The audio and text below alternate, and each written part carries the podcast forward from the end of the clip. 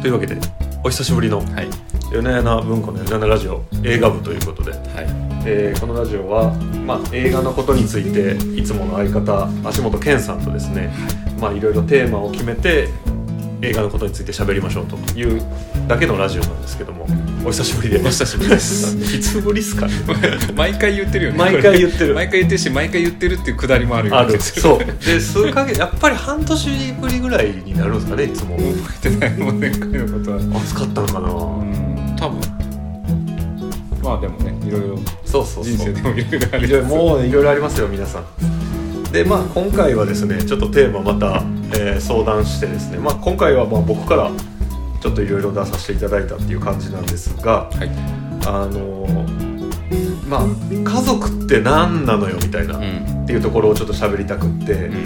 まあ、もしくはなんか家族の最定義っていうか、まあもう一筋縄じゃ家族っていかないよねっていうのを何か実生活でも痛感してる部分はありつつで、ですね。ちょっとなんかうん家族っていう考え方をちょっと広げれるっていうか、まあ、いろんな形があるよねっていうのを、まあ、いろんな方向からちょっと映画で話せたらなということで、まあ、今回のこの「家族って何でしょう?」みたいなテーマで、え1人4本ですねそうですね。行こうかなということで。これが結構難しかったんですよ。あの単純に家族の話じゃないっていうところが、そうそうそうそう結構選ぶのに苦労したそうね題でもありましたけど、まあまあまあちょっとなんか結構いろんな方向からいけるなと思って、うん。でかつなんていうか多いんですよねやっぱり。見てる映画の、うん。あのテーマが家族とか家族が出てくる映画ってうん。基本多くてそれを絞るのに結構ちょっと苦労したみたいな。だから家族っていうキーワードでバーッと出していったらめっちゃ多いんだけどそうそうそうそう。それを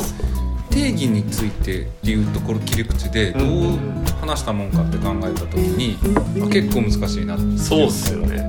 まあいろんなパターンがあるとは思いますあがりますね。ではではじゃあもう早速ですが4位からでいいですね。4位から4位からじゃあ登っていく形ではい。いきたいと思います。はい。ではまたせーので出してでどっちかから、まあ、紹介していくみたいな形でい。きたいと思います、い、きます。では、えー家族って何なのよ」映画。第4位。せーのあおーなるほど。あはい。私からいきます。はい。はい。はい、えー。あのそれ入れようか迷ってでしょ、した。そうなんですよ、えー、米田文庫の、えー家族って何なのよ」回第4位は、えースーパーノヴはい。ァ」という映画でございます。素晴らしい作品でしたよね。いいんですよ。これが。これ。これあのーケンさんに多分去年の飲みか、うん。あのこの回ではい。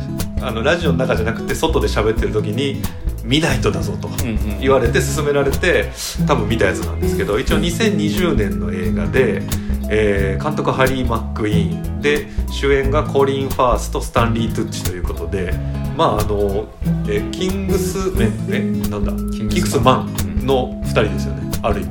あれ違う？スタンリー・トゥッチは出てたかスタンリー・トゥッチはだってほらあの指導係で出てなかったっけ？あれはマーク。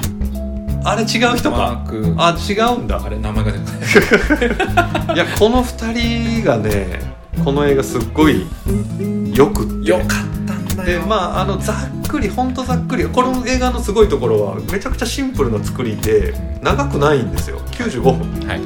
なのにすごい綺麗にまとまっていて泣かされちゃうっていうでテー,、まあ、テーマというかあのストーリーとしては、えーとまあ、サムとタスカーっていう2人の男性がいて、まあ、2人はもう20年以上こうパートナーとして過ごしてきてる。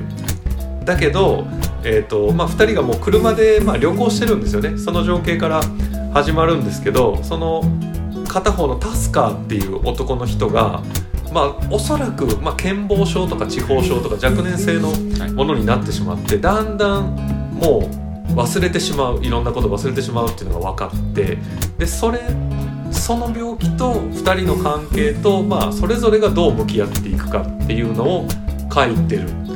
というともうそれそういう映画なんですよ、はい。95分間それを描いてる。でこれ何がすごい良かったかっていうと僕的にはなんですけどあの2人の演技とか関係性はもうめちゃくちゃ良かったじゃないですか。めちゃめちゃそのもうなんていうのかなそういうこう男の人と男の人の長いこと20年間歩んできたっていう匂いがするぐらい、素晴らしい演技で空気感ででかつなんていうかもうねあの甘いだけの時間がもうすでに終わってる二人のね。なんていうか機微に飛んだうん。関係性みたいなのがすごい良かったんですけどなぜこれを家族っていう形で入れたかっていうと、うん。まずはその2人の関係性がもうすでに今日本で言うと特に難しいと思われるあのちゃんとしたもう20年間この人たち歩んできたんだってあれを家族と言わずして何と呼ぼうみたいなうん。のを感じたうんんですよね。うん。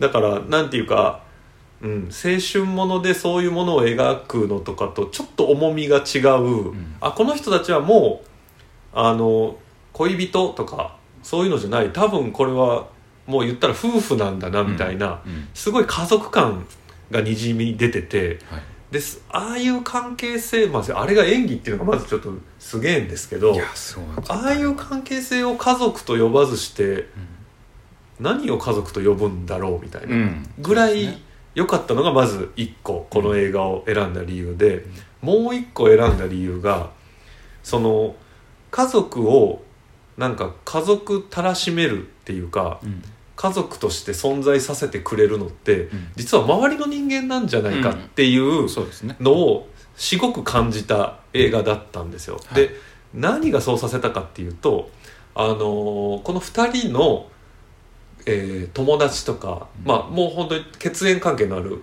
お母さんとかうん。家族とかが2人の関係をもう100%肯定してるっていう状態からこの映画が始まってその中で病気とどう向き合うかって話になるんですけど、うん。そのその状態がもうすでに一つなんていうかうん理想みたいなうん。ものがあってだから誰が結婚したり家族になってもその周りの人のああいうなんかこう信頼じゃないけど、うん。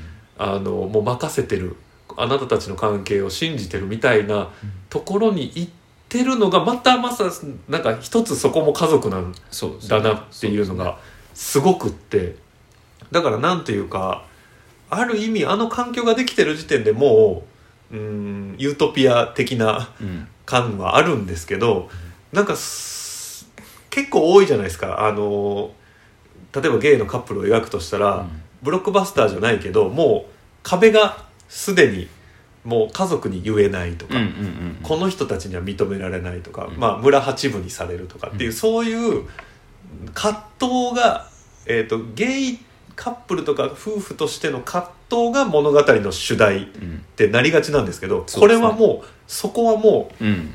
通り過ぎてますよと。そこが先進的なところですそうなんですよ。この作品のね。だからそこにねなんか2人の凄さは感動したんだけどその周りがいやもうこうなんだよっていうところになんか無性にこう感動してしまってで、まあ、最後じゃあその病気とどう向き合うかっていうところまで全部なんか、まあ、美しい物語みたいなところが特にちょっとあってうん。だからその2人を見てほしいっていうのはもう当たり前にあるんですけど家族の映画としてその2人の周りの人たちが、わあまあ各ありたしみたいな、うん。そこういうふうに自分たちも世界もあれば思った。すんげえ平和じゃんみたいな。いやすごく思いましたねあったんでちょっとこの家族、うん、新しい家族の形みたいな枠だったんですけど僕の中では。はいはいはい。で選んだのがこの「スーパーノヴァ」というそうですね。映画でございました。私2021年の14位に挙げてたあですよね。作品なんですけれども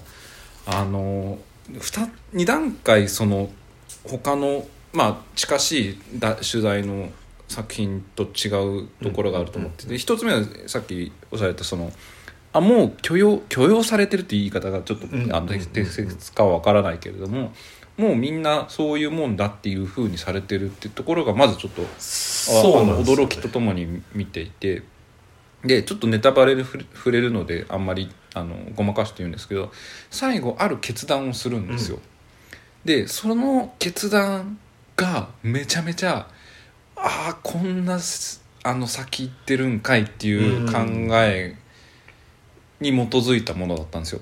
でそれってその本人がどうしたいかっていうところをどう家族はこう認めていかなきゃいけないのかっていうところに突っ込んだ決断だったんですね。でそれがむちゃくちゃ響いたんですよ。結構あの思い出したように結構話題になるようなあの大あのその決断の、うんをめぐる話っていうのはあるんですけれどもだからそこにうわこんなこんな答えを出すかっていうところがこの作品すごいなって思ったっていう。確かにね。だからそのまあどういう目で見るかなんですけどね、うん。その物語としてすでにすごかったんですよ、うん。うん、で今回なんか家族って考えるときに、うん。まあ、いろんなこうなんかこういう家族の形みたいなのを見ていくと一つ理想の家族像が、あのこのゲイのカップル、まあ、パートナー同士を描く映画で描かれたっていうのがなんかすごいすごいなっていう、うん。新しいとも思うし、うん。でそうあるべきだなといううん。か、そうですね。やっぱり今まで見たやつって大体その周りに認められないっていうところからうん。スタートしてどうしていくのみたいなのが、まあね多いというか、うんうんうんうん。うんだったのでその点は結構革命的な、うん。うん、でそれだけじゃないっていうねそうこの映画についてはさらにもう一つ踏み込んだそうそうそうところに冷えって笑ったそんなこと？そうなんですよ、いやすごいなって思った作品でしたねこれは。というわけでえーえー、ヨナラ文庫の第4位は「スーパーノヴァえこれ4位」4位でございました。はい。やじゃあ足元健、えー、と家族を再定義するうん。映画、第4位が「物語る私たち」ですはい。でこれは、えー、とサラ・ポーリーというカナダのあの女優さんであり監督であり、まあ、監督としては私は「えー、とテイク・ディス・ワルツ」っていう作品で認識をあー言ってたやつだ。あのしてるんですけれども、まあその彼女が彼女自身の出自をこう巡る形で描いたドキュメンタリーうんうんです。でなんでそこのその出自に気になが集大になってるかっていうとなんかこうあのまあ家族いっぱいいてあの父と,、えーとまあ、お母さんは亡くなっちゃってるんですけれどもあの兄弟がいてでそんな中であのサラ主人公サラだけなんかお父さんに似てない似てないねって言われることがまあ多かったわけです幼少期から。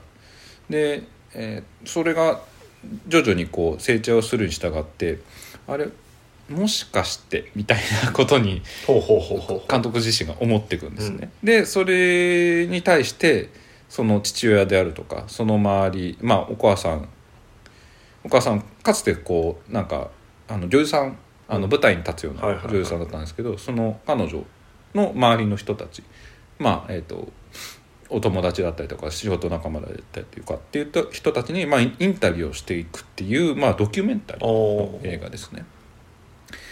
でこれがねまあなんて言うんだろう。まあその秘密自体っていうのはあのもうこの感じで言ってったらなんとなくわかると思うんですけれどもそこを巡るお話としてすごいメタ的な作りをしてるんですよ。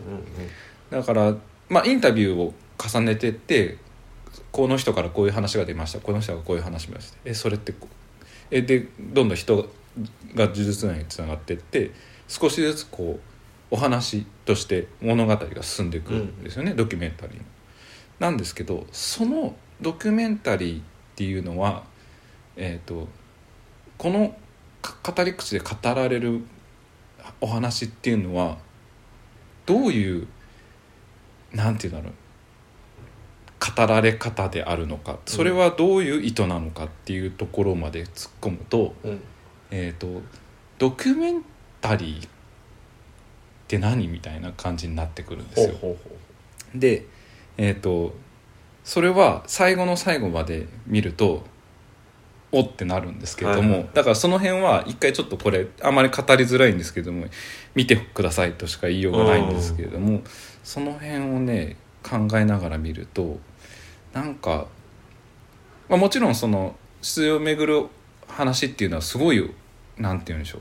ちょっとスリリングでありうん。興味深い事実とかが出てくるんですけれどもそのでそのな内容をなんて言うんだろう認める家族の形っていうのも一つの家族家族の形としてすごい、まあ、さっきの作品じゃないですけど、うん。すごい理想的なという反 言い方ができるあかーわからないけれどもみたいな反応があったりとかしてー。その姿もすごい家族ってあこんな家族でもありえるんだみたいな感じの反応もあったりとかしてその家族を見るっていうところもあるんですけれどももう一歩この物語を語るっていうことについての突っ込んだうん。